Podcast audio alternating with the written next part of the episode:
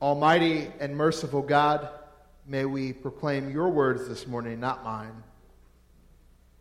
God, may you fill our hearts. May you change us and form us.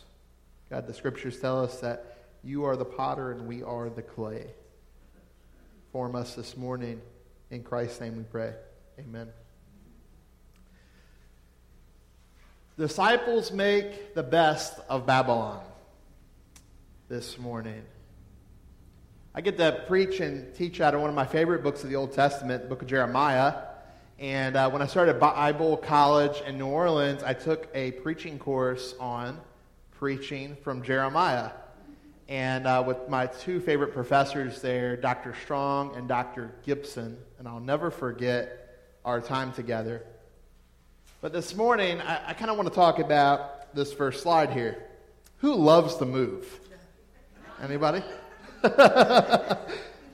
so, being a in ministry, being a pastor, moving is inevitable, right? And this morning, I'm not saying I'm moving. Uh, this morning, uh, Amanda and I have moved like nine times since we've been married. Uh, all but two of those have been basically cross country. And uh, most of the time, it's for something that's out of our control. You know, it's finances or it's a job changing. And I'm sure that many of us this morning, we can't read any of that up there. Uh, I'm sure for many of us this morning, at some point we have moved. Unless you're one of those few lucky people that have been in the same town that you grew up in and you, you work there and you retire and someday, you know, you'll die in that same town. Uh, that was the way 100 years ago in this country. You know, all my family at one point were in Roseville, Illinois, and they, they started that little town, and we have the Roseville Cemetery, which is full of blues, the whole cemetery. Uh, and everyone in my family was born uh, and then died in that same small town. But for America today, most of us just have to move for work all the time. And uh, that's one thing, don't tell the cabinet, that I just really, I, I struggle with is moving around all the time. Uh, it's hard to settle in. It's hard to, to uh, get to know people. And uh, it's really hard. You, you know, one of, the, one of the issues in America and around the world today, I was watching on the news uh, a couple nights ago, was loneliness is a major issue. Uh, and the generation that I'm in is even more so lonely. Uh, we don't have deep connections with people. We don't have many friends. And I think part of this is, is because we are so transient. I lived in an apartment complex, which we hate apartments. Uh, we've only lived in two. And we, when we moved to West Palm, housing was so expensive. So we went into this little apartment. I don't know, it was probably like eight or, no, it wasn't even 800 square feet. But people were moving in and out all the time. And it was kind of cool in some sense. You know, we'd sit at the pool and we'd talk to all these people from around the, the world uh, that were training at the airport right across the street from us. But uh, we have to be careful when we move. And one of the things we have to be careful with is that we don't take the baggage, regardless if it's a physical move or a new job, we don't take the baggage of the last place to the new place. And it's something that I, I try to work on very intentionally is evaluating uh, my own emotions, my own hurts, my own pains.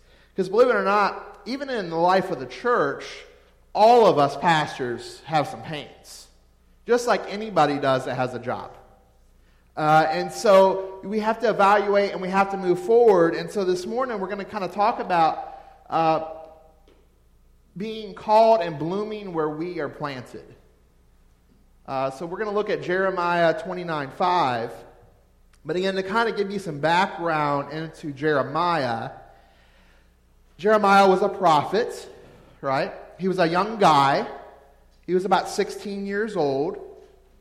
Uh, and God called him for a purpose to proclaim uh, some harsh realities to the leadership. So just imagine a 16 year old kid going to the White House and telling the president, whoever, whatever president's in there, you need to fix this. or your country is going to collapse. And that's what Jeremiah was sent to do as a 16 year old kid. Uh, Jeremiah is said, kind of through historic tradition, you know, he was engaged to be married uh, because that's what you did at 16 years old back then. And he was told he couldn't marry. He was to proclaim God's message. And he had a tough life. But the Babylonian Empire took over uh, the Jewish nation uh, because of their decision not to follow God. And uh, God, in this story, uh, has the Babylonians take over. And just a side note, the Babylonians were very advanced for the time period in which they were in. So, who's ever used an outhouse in here? An outhouse, yeah. That, those are, there's still communities. There was a church we worked at. They had just got indoor plumbing maybe like 10 years before we got there. So, uh, the Babylonians, thousands of years ago, had indoor plumbing. Uh, and of course, you know, when they were destroyed, that technology was lost. So there we go. We have the outhouse. So uh, they were being punished for their idolatry. Uh, so this is the Babylonian Empire. They owned everything uh, during the Old World. And there's Jeremiah. He was born in 655 BC. We don't really know when he died, uh, but you know that 6th century to 7th century, which ends in 501 BC. Uh, let me get to my scripture. Here we go. Jeremiah 29 5 says, Build houses and settle down, cultivate gardens and eat what they produce. Now, the Jewish people were complaining God, you put us in exile. Now, how many times did the Jewish nation end up in exile? Quite a few times, right? And they're complaining they're complaining, God, we just want our country back. We just want to be back home. And what does God do? God basically says, stop whining and make the best of your situation. Build a house, settle down. Now, it's a big commitment to build a house, right? I mean, even in that time period, I would think to spend all my time, money, energy on building a place for my family and then gardening. I, who's a gardener? Not me. I shouldn't raise my hand. So uh, we've tried. We've done a couple of successful things. Like the easiest thing is probably potatoes. You know, we can grow potatoes. Uh, pumpkins are really easy. Uh, I did that when I was a kid, but everything else we kill. So, so they tell them build a house, plant a garden, uh, make the best of your situation. And there we are. There's a sunflower, you know, in the middle of the rocks. Uh, we have to bloom where we are. We have to embrace our now. And even if that means uh, we're in captivity. So, God likes to take really bad situations and turn them into good. I really believe that. And I try not to repeat myself because I was told as I get older I might do that more from my parents. So, um, and, you know, again, during Katrina, everybody told us that God was punishing our city for our sin.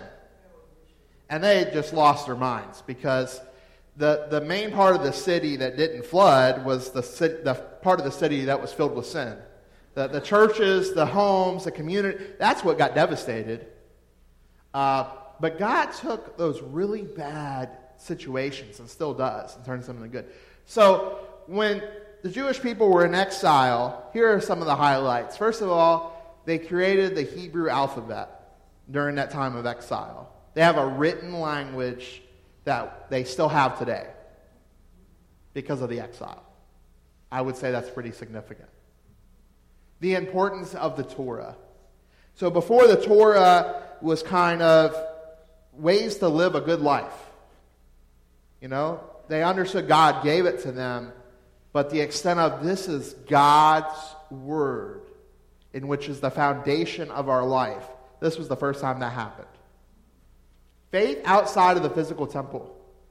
So before this time period, they had to be in Israel they had to be at the temple to be a Jew. And now you can be a Jewish person no matter where you live.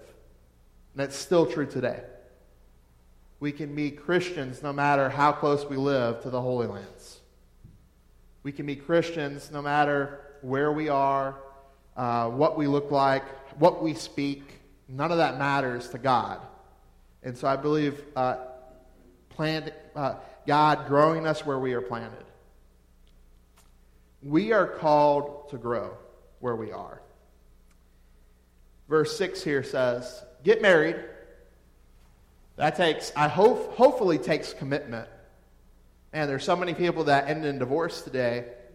And, and again, I have people divorced in my family and good friends and everything. But it's commitment when you get married. And I don't care what marriage you're on, be committed to your partner.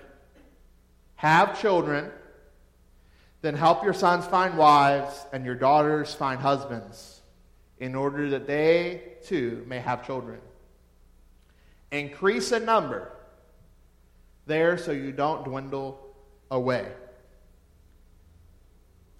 One of the first commands that God gives us is in Genesis chapter 1, verse 28. And it says, Then God blessed them, Adam and Eve, right? And said, Be fruitful and multiply, fill, uh, fill the earth and govern it. Reign over the fish in the sea, the birds in the sky, and all the animals that scurry along the ground. Now, for me, just kind of a side note, what's really important in this scripture is our free will as humanity. God set a tone that we have the right uh, to reign and name the animals. Uh, God told us that we are to be fruitful and multiply. And certainly, um, this topic of having children is always a hot topic issue, no matter what church I've been a part of. Uh, but the point here is that kind of Christianity you know, we talk about all these other world religions and how we're kind of dwindling down. And the fact is that people just aren't having children. Christians aren't having as many children as they used to. And so churches would, you know, people would have five, six, seven kids, and then they would baptize them into the faith and they became Christians. That doesn't happen much anymore. And, uh, you know, of course, I'm in favor of that we should have more children and, and raise them in the faith. But I kind of want to I want to bring up this next point. So I have a friend of mine that's in my uh, doctorate in ministry cohort, and he, wrote this this week, and I just thought it was kind of interesting. It said if it took one denomination thirty-eight thousand dollars to baptize one person in 2018, what will it cost doing business as usual to reach the tens of thousands in our city who by any measure are far from God. And he says, I don't know if you have that kind of money laying around, but I know you know it never hurts to think about what it will take to reach our city if we are willing to stop doing business as usual. So the point here is not that, uh, not the amount of money. The point here is that the church today is in a different place than it was 50 years ago. We as the church have to stop doing things as we once did. We have to be able to be fruitful and multiply. So, unless God is doing an Abraham and Sarah situation, many of us in this morning are probably not having any more kids. Anybody else planning to have more kids? All right. So, I, I don't know. Amanda and I are talking about that right now. You don't know. I don't know how many more kids we're going to have. This has been really difficult on us. You know, again, on, on we went to the listening post. We were 30 minutes late on Friday. We get there. We had a great time. And then we went back to the hospital, and it was, and thank you, Hillary. thank you guys so much for watching Ricky leave for us.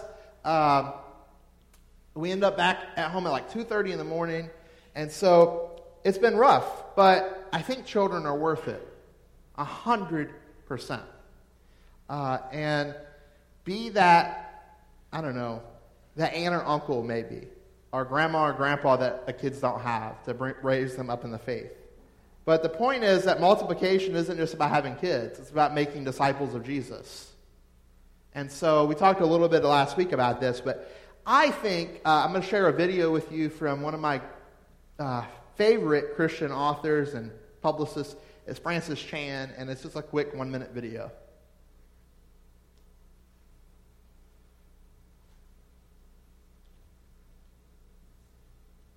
When I was a kid, we used to play this game called Simon Says. Right, most of us have played that, unless you're really young, because there's no app for it. Is Simon Says is, uh, you know, you just Simon says, pat your head, you know. So okay, you know, Simon said it. Um, it's just it was a very simple game, but it's so weird how in the church Jesus says is a totally different game. If Jesus says something, you don't have to do it; you just have to memorize it. You, you, you, you, study it, you memorize. You guys, it, it, doesn't make any sense. A lot of the things we do. When he tells us to go out and make disciples, and how many people in the, our churches are actually making disciples? They memorized it.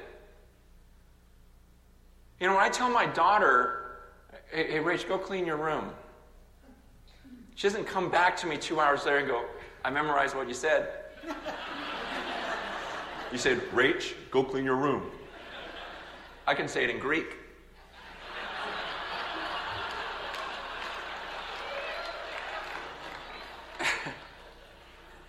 my friends are going to come over and we're going to have a study on what it would look like if I cleaned my room.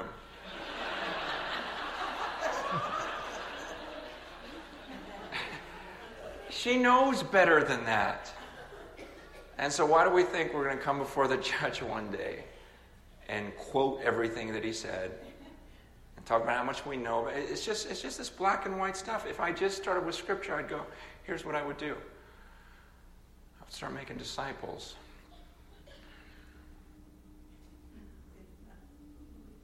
Kind of hits home for me, right?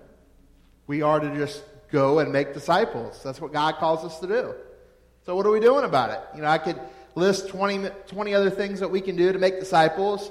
Uh, the previous week, I shared maybe 10 items that you can do to, to teach the next generation. And so the charge this morning is go and make disciples. Let's stop talking about it. Let's go do it. So our last point here is we are called to make a difference where we are. Jeremiah 29, verse 6. Promote the welfare of the city where I have sent you into exile. Pray to the Lord for it because your future depends on its welfare. Now, we could really easily get into some political conversation about welfare and taking care of our neighbor. And of course, a little bit I'm going to have to touch on that. But I had to look up this biblical definition of welfare. What did God mean by that statement? Action or procedure designed to promote the basic physical and material well being of people in need. So, we as the church uh, are called to make a difference. We are called uh, as people of God to help those in need. And the church was that original welfare system. It was. It was a different time and age. Now, that's difficult because 90% of the churches that I know today are struggling. 90%. Every pastor that I know, you know, the, the church budgets are struggling. A lot of churches are going down to part time pastors because they can't afford to keep a pastor. Uh, churches are 90 people or less on an average Sunday. Uh, and so I think the church did a good job here when you guys helped start Tri County Community Resources. Now, I don't know the whole history, I don't know the whole story. All I know is that you guys helped start this here in our county. And I think that was a good move because we as the church support this ministry. Uh, they have the resources we don't have. We can pool all of our churches together, no matter how big or small. This is the church being the church. And it's really easy, uh, especially when we're in Babylon, um, to think of ourselves, well, we're just going to help our own. And I see this. I've been a part of churches, you know, we had a fund uh, the Members in Need Fund. And we only helped our members. you know, because the church is dwindling and there's limited resources. But the truth is, we're called to help all of God's people. Now, we do that here. We help all God's people. We have people that come in every week for assistance, and we try to help them. We really do. We pray with them, we put them in the right direction. Uh, we help with groceries and gas money and all these th- great things that we're doing. And I hope that we're uh, spreading the word of Jesus to these people. You know, it drives me crazy. We help because we are Christians, right? We're not Christians because we're helping them. But because of our faith, we are helping those in need. Uh, it kind of reminds me. So, one of my good friends is a rabbi. Brad Hirschfield's his name. And he wrote this book. You don't have to be wrong for me to be right. So, we don't all have to agree on every single thing to be a Christian. We don't have to agree to help those in need. We don't have to agree politically. We don't have to agree scripturally. You know, again, um, one of the things I, I endorse women in ministry. Not all of my brothers and sisters in Christ would agree with me. But you know what? It doesn't mean we can't be friends. It doesn't mean that we can't come together and help somebody. All of us, we have to accept, we're in this kind of a weird place in the world today where if I don't believe the same thing you believe, we can't talk, we can't communicate. It's really irritating to me. Uh, and so, this is a great book. If anybody in the church wants to do a study on it, I have like five of them. I would love to join the group and do the study with you. Um, kind of in closing, uh, you know, we have to put Jesus first in all things. If we want to make disciples, no matter where we are, we have to put Jesus first. We have to be a disciple and make disciples, even in Babylon. One of my slides is missing here, but that's okay. You know, my grandmother, which probably many grandmothers also say, is a house is a house. You know, it takes work to make it a home. Yes. Right? And I don't know, it's, it's probably been passed for generations, right? And I truly believe that. A house is a house, but it takes love, it takes work to be a home. And part of being a disciple is building that home together as a church. Building that home in our community where people, when they come to church, they feel loved.